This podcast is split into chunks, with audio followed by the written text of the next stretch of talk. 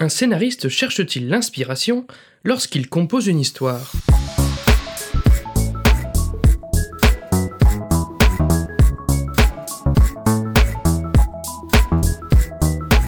Salut et bienvenue dans ce 26e numéro de Comment c'est raconté, le podcast qui déconstruit les scénarios un dimanche sur deux.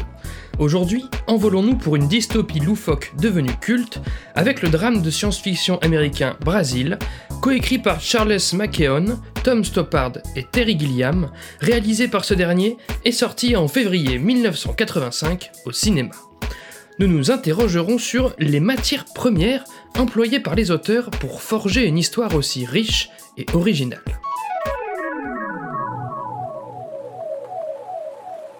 Sam Laurie est un bureaucrate dans un monde rétro-futuriste totalitaire.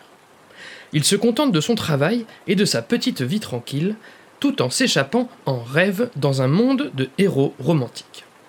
Son existence satisfaite, mais solitaire, est compliquée par l'arrestation brutale d'un certain Archibald Buttle en raison d'une erreur administrative. Il tente de réparer cette injustice et doit lutter contre un système extrêmement contrôlé qui le considère de plus en plus comme un dissident. Extrait de la bande-annonce. Brazil. So pleased you can make it right this way. It's about flights of fantasy and the nightmare of reality. We're all in this together. Terrorist bombings I don't think it involves anything unsavory. You trust me, Jack? and late night shopping. True love You don't trust me? Trust you? Trust you? The man who hijacks my truck, loses me my job, has every security man in town looking for me? Of course I trust you. I was only trying to help. Yeah. and creative plumbing. There's your problem. Can you fix it? No, I can't. From Terry Gilliam, director of Time Bandits, Jonathan Price, Sam, what are we going to do with you? Robert De Niro, I came into this game for the action, the excitement. Go anywhere, travel light, get in, get out, wherever there's trouble, a man alone.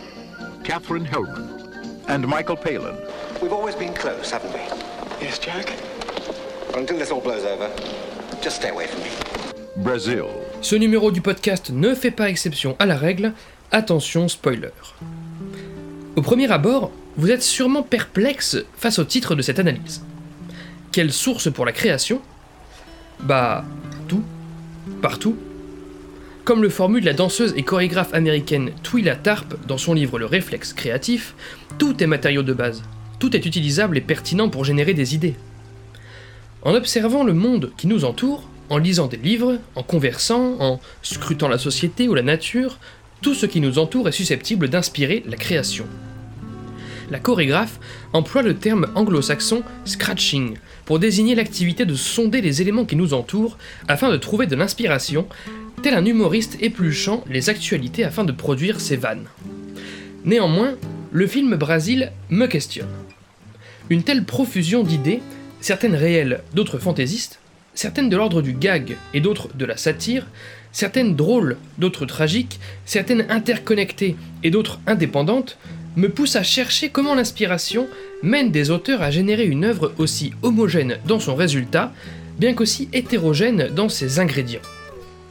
Commençons par la base des bases, qu'écrire.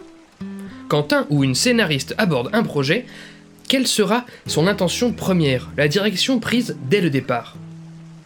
Il existe un adage largement répandu à ce sujet, dont je ne connais pas d'ailleurs la source, Write what you know, écris ce que tu connais.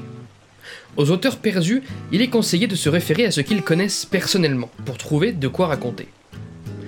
Évidemment, une leçon comme celle-ci a ses limites, surtout si on la considère littéralement. Je doute que Terry Gilliam et ses co-auteurs aient vécu dans le futur pour écrire un scénario futuriste, ou aient travaillé dans les services secrets pour écrire l'intrigue de la dernière partie du scénario, ou aient des connaissances approfondies en chauffage pour écrire le personnage campé par De Niro. Plus encore, souligne Robert McKee dans son livre Story, parmi les pires scénarios figurent d'après lui les autobiographies, car, le plus souvent, ces récits privilégient la vérité et les faits à la vraisemblance. Je vous rapporte à l'épisode du podcast sur Édouard aux mains d'argent, dédié à ce sujet, bref, le fait que les événements soient réels n'implique pas qu'ils emballeront le spectateur. Par ailleurs, tout dépend du point de vue porté dessus. Or, on est rarement objectif, omniscient et mesuré quand on raconte ses propres mésaventures. Je ne vais pas dire qu'un scénario autobiographique est forcément mauvais, il y en a plein de bons, mais force est de constater que le cinéma ne se contente pas de raconter ce que les scénaristes connaissent. Chaque dramaturge tord alors le coup à cette formule à sa manière. Dans le recueil de témoignages Tales from the Script, le scénariste Josh Friedman y répond en disant qu'il ne connaît rien. Donc il n'écrit pas ce qu'il connaît, mais ce qu'il aime, tout simplement. De son côté, le dramaturge David Corbett conseille dans son ouvrage The Art of Character d'écrire non pas sur ce que l'on connaît, mais sur ce que l'on ne connaît pas de ce que l'on connaît. Autrement dit, un scénariste devrait approfondir, devrait explorer ce qu'il connaît déjà du monde qui l'entoure. On se rapproche ainsi d'un compromis déjà plus raisonnable, celui d'un auteur curieux qui se renseigne sur un sujet qu'il souhaite traiter, ou pourquoi pas qui invente totalement des choses, mais là encore sur les bases d'éléments qu'il connaît déjà.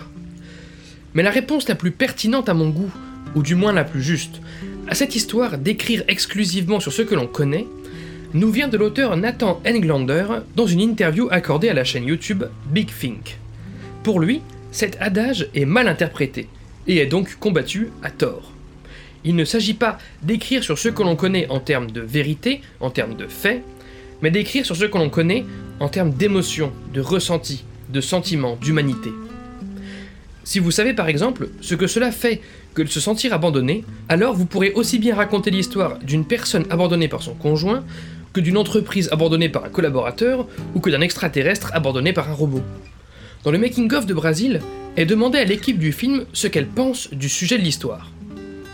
Gilliam répond, sans grande certitude, que Brésil raconte l'impossibilité de fuir la réalité. C'est un sentiment que l'on peut tous ressentir à un moment ou à un autre comme le protagoniste Sam Laurie, qui n'échappe pas à son cauchemar, qui n'échappe pas à l'entêtement de sa mère voulant le caser avec la fille d'une amie, qui n'échappe pas à l'entêtement de son boss voulant le promouvoir, qui n'échappe pas à son amour pour la mystérieuse Jill Layton, qui n'échappe pas aux diverses procédures administratives, notamment aux deux chauffagistes qui interviennent chez lui et retournent son appartement dans tous les sens, et enfin qui n'échappe pas à la politique totalitaire parano menant à une sentence aussi injuste que cruelle, la lobotomie. Le monteur du film, Julian Doyle, également dans le making-of, pense de son côté que Brasil parle des relations interpersonnelles dans un monde ayant perdu son humanité. Comme le boss de Sam, qui ne l'apprécie que par intérêt. Ou Jack, l'ami et collègue de Sam, qui finit par le trahir pour sauver son poste.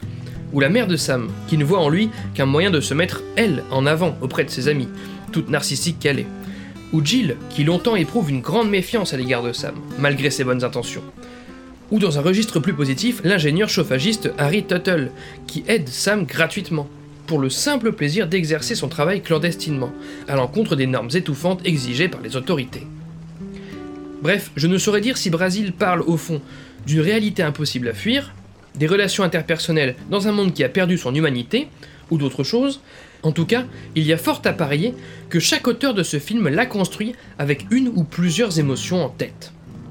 Peut-être que l'idée première à l'origine du scénario était une image, une réplique, une situation, mais lorsqu'il a fallu construire l'ensemble du récit, on peut raisonnablement établir que les auteurs en sont arrivés, tôt ou tard, à agréger les idées autour d'un sentiment intime, fort, structurant, qu'ils connaissent personnellement. J'aimerais que nous passions ainsi un petit moment supplémentaire sur cette éternelle question de l'humain au cœur d'un film. Dans son livre Comment écrire un film en 21 jours, moins putassier que son titre ne le laisse présager, Vicky King invite les auteurs à partir de l'humain, et non de l'humanité. On prête ainsi souvent à Brasil des intentions d'allégorie sur la société, et en effet, l'œuvre critique à merveille les limites d'un monde capitaliste, bureaucrate et superficiel, le tout de façon intentionnelle, à n'en point douter. Mais un film ne peut se construire autour d'une volonté de dépeindre une société entière. On accoucherait alors de personnages prétextes à présenter un contexte, à diffuser une morale, donc à une émotion artificielle. Bien sûr que l'on peut partir d'une morale pour écrire une histoire, mais elle ne sera pas au centre du récit. L'émotion sera au centre, l'humanité sera au centre, les personnages seront au centre. Et de leurs agissements, de leurs périples, de leurs déboires, découlera la morale ou la satire que l'on souhaite ou non véhiculer. Comme le formule David Corbett dans son ouvrage sus nommé, l'universel est mieux véhiculé à travers le spécifique. Pour la question du propos, de la morale, tout ça, je vous réfère au numéro de Comment c'est raconté dédié au film Grave de Julia Ducournau. Donc, partir de l'humain et non de l'humanité. Le co-scénariste du prophète, Abdelraoud Dafri, déplorait ainsi, au micro du podcast Nouvelle École, qu'aujourd'hui, nous cherchons le concept, tandis qu'avant, nous cherchions l'histoire. Ouvrez les guillemets, on ne cherche plus l'ordinateur qui marche, mais l'ordinateur qui fait beau quand on le trimballe. Fermez les guillemets, illustre-t-il. Derrière cette plainte un brin réac, le scénariste césarisé condamne ce que l'industrie audiovisuelle croit être le moteur des audiences, le concept. Les idées, le concept ne veulent rien dire, enchérit Sitfield dans son manuel Screenplay. C'est l'histoire qui compte. Maintenant, n'en faisons pas des caisses non plus. Nous en parlions au dernier épisode au sujet d'Old Boy, l'histoire d'un film ne contient pas ce qu'il présente de plus original. Le sentiment de ne pas pouvoir fuir la réalité n'est pas original en soi. Or le film Brasil l'est infiniment, et c'est de là qu'est partie ma volonté de me pencher dessus. La théoricienne Vicky King remarque ainsi dans son traité que, dans la mesure où l'on écrit une émotion que l'on connaît, un auteur aura tendance à écrire des récits générationnels. Un ou une scénariste de 17-19 ans voudra par exemple raconter le premier amour. Un ou une scénariste ayant la vingtaine voudra par exemple raconter l'acceptation du monde dans lequel on vit, ou la quête d'un idéal. Un ou une scénariste ayant la trentaine voudra par exemple raconter l'affirmation de soi. Un ou une scénariste ayant la quarantaine voudra par exemple raconter la création d'un monde qui lui convient, ou l'assise d'une certaine réussite. Un ou une scénariste ayant la cinquantaine voudra par exemple parler de l'exploration de nouvelles choses qui lui ont manqué jusque-là, etc. Il s'agit là évidemment de généralités limitées, Chacun évolue à son rythme, affronte ses propres désirs et chagrins, voire choisit de raconter une problématique d'une autre génération, d'une autre communauté, mais on en revient toujours à ces thèmes universels et donc banals que chacun peut se voir traverser à un moment ou à un autre de sa vie.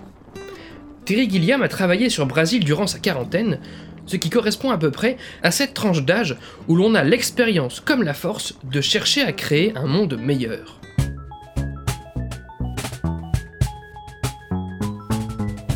Read people that you like um, and try to figure out why you like them. And when you see something or read something that you don't like, try to figure out why you don't like that. Be a diagnostician. Fini les digressions, une fois l'émotion centrale établie, comment se déploie-t-elle dans un scénario? Robert McKee détaille ainsi, toujours dans son manuel Story, les trois méthodes permettant de nourrir un scénario. Il y a d'abord la mémoire. Il s'agit de la connaissance personnelle que l'auteur a de faits, d'événements ou du monde qui l'entoure. Quand Jill souhaite porter réclamation au ministère de l'Information pour une erreur sur la personne, suite à l'interpellation ouvrant le film, l'employé lui répond qu'elle n'a pas fait d'abord tamponner sa réclamation je ne sais où. Cette aberration des procédures administratives poussée à l'extrême, il est évident que Gilliam et ses co-scénaristes la connaissent personnellement. Ils puisent cette idée dans leur mémoire. Quand Sam et Jill fuient la métropole en voiture, les voilà sur une route indéfiniment bordée de panneaux publicitaires. Évidemment que Gilliam et ses co-scénaristes ont déjà été confrontés à de la publicité oppressante et omniprésente. Quand la mère de Sam se fait tirer les traits à outrance lors d'une opération démesurée de chirurgie esthétique, on devine l'extrapolation que les auteurs ont appliquée aux conséquences de cette pratique qu'ils ont eux-mêmes constatée dans le monde réel. La majorité de ce que l'on retrouve dans un film tient, le plus souvent, de ce que l'on connaît. Moins on connaît de choses, plus on se risque à écrire du cliché, du banal. C'est là que la deuxième des trois méthodes permettant de nourrir un scénario selon qui intervient, la recherche des faits. En effet, pour ne pas se limiter à son expérience, l'auteur ira trouver son inspiration à l'extérieur de son champ de connaissances et de compétences. Par exemple, l'art lui-même, cette source intarissable d'idées, où Tarantino se vante parfois d'extraire les siennes. On prête notamment à Brasil de grosses similitudes avec le livre La Métamorphose de Kafka, dépeignant une administration envahissante et étouffante. Ce pourrait être une source d'inspiration du film, de la vie générale. Bien sûr, il y a d'autres champs où puiser que celui de l'art. De son propre aveu, Terry Gilliam s'est inspiré de la ville côtière de Port Talbot, prononcée à la française, pour créer le monde de Brasil, peut-on lire sur la page hallucinée du film, une cité aux usines grises. Dans le making-of du film, le réalisateur affirme par ailleurs avoir perçu les tours de refroidissement des centrales nucléaires comme le contexte parfait de la séquence finale du film. De plus, peut-être a-t-il lu des livres sur le capitalisme, peut-être a-t-il interrogé des bureaucrates, afin de nourrir son scénario via des recherches, mais nous ne le saurons sans doute jamais. Enfin, après la mémoire et la recherche, vient la troisième et dernière méthode permettant de nourrir un scénario selon McKee, l'imagination. Et alors là, effectivement, Gilliam et ses acolytes ne se sont pas privés d'imaginer. Notamment via la séquence de rêve puis de cauchemar, parallèle à l'ensemble du film, où Sam est une sorte d'ange subissant l'érection absurde de tours en métal venant obstruer ses beaux paysages et l'éloigner de la femme qu'il aime, tandis que toutes sortes de créatures fantastiques s'en prennent à lui, notamment un golem de pierre souterrain ou des âmes en peine au visage de bébés botoxés. Donc, une fois le vécu complété par les recherches et l'imagination, comment ces ingrédients s'organisent-ils autour d'une émotion centrale?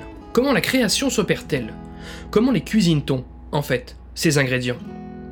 Créer, nous disent tout bêtement les internets, c'est grosso modo soit transformer, soit combiner.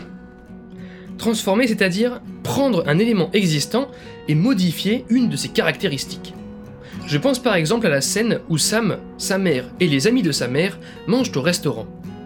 Une explosion retentit, des flammes jaillissent, le restaurant est complètement endommagé et certains clients demeurent à terre.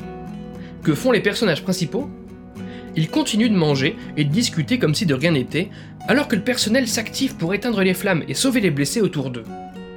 Cette idée de situation vient de l'indifférence de la bourgeoisie envers la détresse du monde qui l'entoure, et s'est vue transformée, en l'occurrence extrapolée, en une situation absurde où les personnages en arrivent à ignorer une scène d'apocalypse qui se déroule sous leurs yeux. Je pense par ailleurs, en termes de transformation, à la promotion de Sam au sein du service d'extraction de l'information, où le boss de l'étage déambule fièrement à travers les couloirs vides, collé par une dizaine d'employés affolés qui lui demandent son avis sur tout et n'importe quoi. Cette situation, où des salariés dépendent désespérément de l'avis d'un supérieur, constitue là encore une extrapolation de situations réelles. Puis, après la transformation, vient la deuxième façon de créer, la combinaison. Ici, deux éléments sont connectés pour donner naissance à un troisième. Je pense par exemple à la mort de Harry Tuttle, lorsque des journaux et des feuilles volantes s'agglomèrent autour de lui les uns après les autres, finissant par le recouvrir totalement, avant qu'il ne disparaisse à l'intérieur sous les yeux impuissants de Sam. Ici, la paperasse envahissante se connecte avec le parasitage, tel du lierre venant envahir le pourtour d'un arbre, offrant au personnage de Tuttle une mort ironique, puisque rappelons-le, ce dernier a justement horreur des procédures et des formulaires.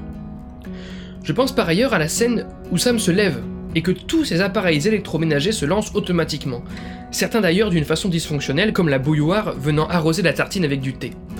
Pour créer cette scène, l'automatisation est combinée avec les objets du quotidien.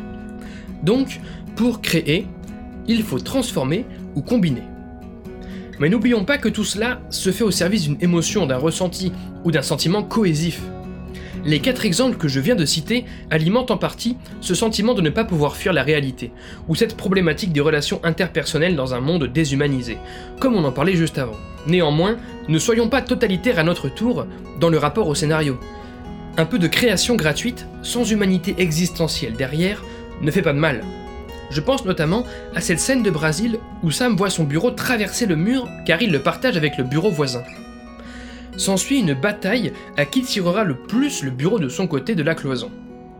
Ce gag, combinant un meuble avec cette idée d'une couette que l'on tire vers soi, s'il critique peut-être l'austérité des conditions de travail en bureau, pourrait parfaitement exister pour lui-même, sans lien avec l'émotion globale de l'histoire. L'idée fonctionne et nous amuse. Ainsi, ces créations gratuites, entre guillemets, peuvent aisément se mêler à des créations au service du tout, au service d'une émotion globale. Plus généralement sur cette idée de création, non seulement est-il possible de combiner et de transformer le fruit de votre vécu, de vos recherches et de votre imagination, mais il est en plus possible de combiner et de transformer ensemble le fruit de ces combinaisons et de ces transformations. En d'autres termes, vous pouvez créer à partir de ce que vous avez créé. On parle alors de milking, d'optimisation narrative, et j'en parle dans l'épisode du podcast dédié au film Réalité. Je pense par exemple à cette idée de coupler ingénieur chauffagiste et procédure, menant les deux techniciens à imposer à Sam d'intervenir chez lui. Sauf que ce même recours extrême à la procédure permet à Sam de refuser dans un premier temps leur intervention, comme eux-mêmes ne sont pas en possession d'un certain formulaire J27B6. Bref, ici la notion de procédure est utilisée pour créer deux idées distinctes, celle de l'intervention forcée et celle du refus, alors confrontées l'une à l'autre pour donner lieu à une troisième, celle de l'escalade de conflit qui prendra lieu entre Sam et les deux techniciens. L'intérêt de la création, et je terminerai là-dessus, est de concilier le familier avec l'original, c'est-à-dire la formule idéale, nous dit David Trottier dans sa Screenwriter's Bible. En effet, c'est par ce travail de création que l'auteur accouche d'une œuvre avec laquelle le spectateur s'identifie, via ce qui lui est familier dans la forme comme dans le fond, et c'est également par ce travail de création que l'auteur accouche d'une œuvre qui surprendra le spectateur, par ce qu'elle apporte d'imaginer et de documenter. Une œuvre constituée exclusivement de matériel inconnu nous laissera sur le carreau, là où une œuvre constituée exclusivement de matériel connu nous laissera ennuyés. Tout est question de dosage. La force particulière de Brasil à ce sujet réside notamment dans l'intelligence de sa création. Il y a 15 ou 20 ans, le film se voyait déjà qualifié de visionnaire, dépeignant alors par son imagination des situations qui ont finalement eu lieu. Mais, même aujourd'hui, plus de 30 ans après la sortie du film, la réalité vient tristement confirmer la satirique imagination débordante de Gilliam et de ses co-scénaristes. Comme les barres nutritives feed, non sans rappeler la bouillie visuellement neutre servie au restaurant dans le film, dont le contenu est affiché sur un dessin, ou comme la maison complètement connectée de Sam, non sans rappeler le développement actuel de la domotique, ou comme la sécurisation à outrance des espaces publics via divers robots et scanners, à l'image de l'actuel plan Vigipirate en France, ou encore comme ce minuscule véhicule ridicule que conduit Sam à un moment, non sans rappeler l'insolite Renault Twizy. Bref, sur cette question d'original et de familier, ce que Brasil proposait d'original à une époque est tristement devenu familier de décennie en décennie. Fondu en noir pour ce 26e numéro de Comment s'y raconter. Merci pour votre écoute, j'espère qu'il vous a intéressé.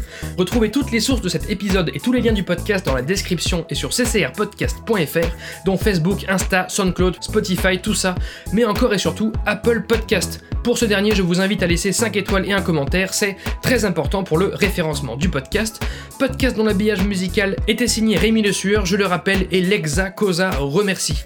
N'oubliez pas qu'une retranscription de chaque numéro de Comment c'est raconté est disponible sur Medium pour pouvoir lire ces analyses à tête reposée. Je m'appelle Baptiste Rambaud, disponible sur Twitter pour répondre à vos questions, à vos réactions et vous donne donc rendez-vous dans deux semaines pour la 27e séance. Ciao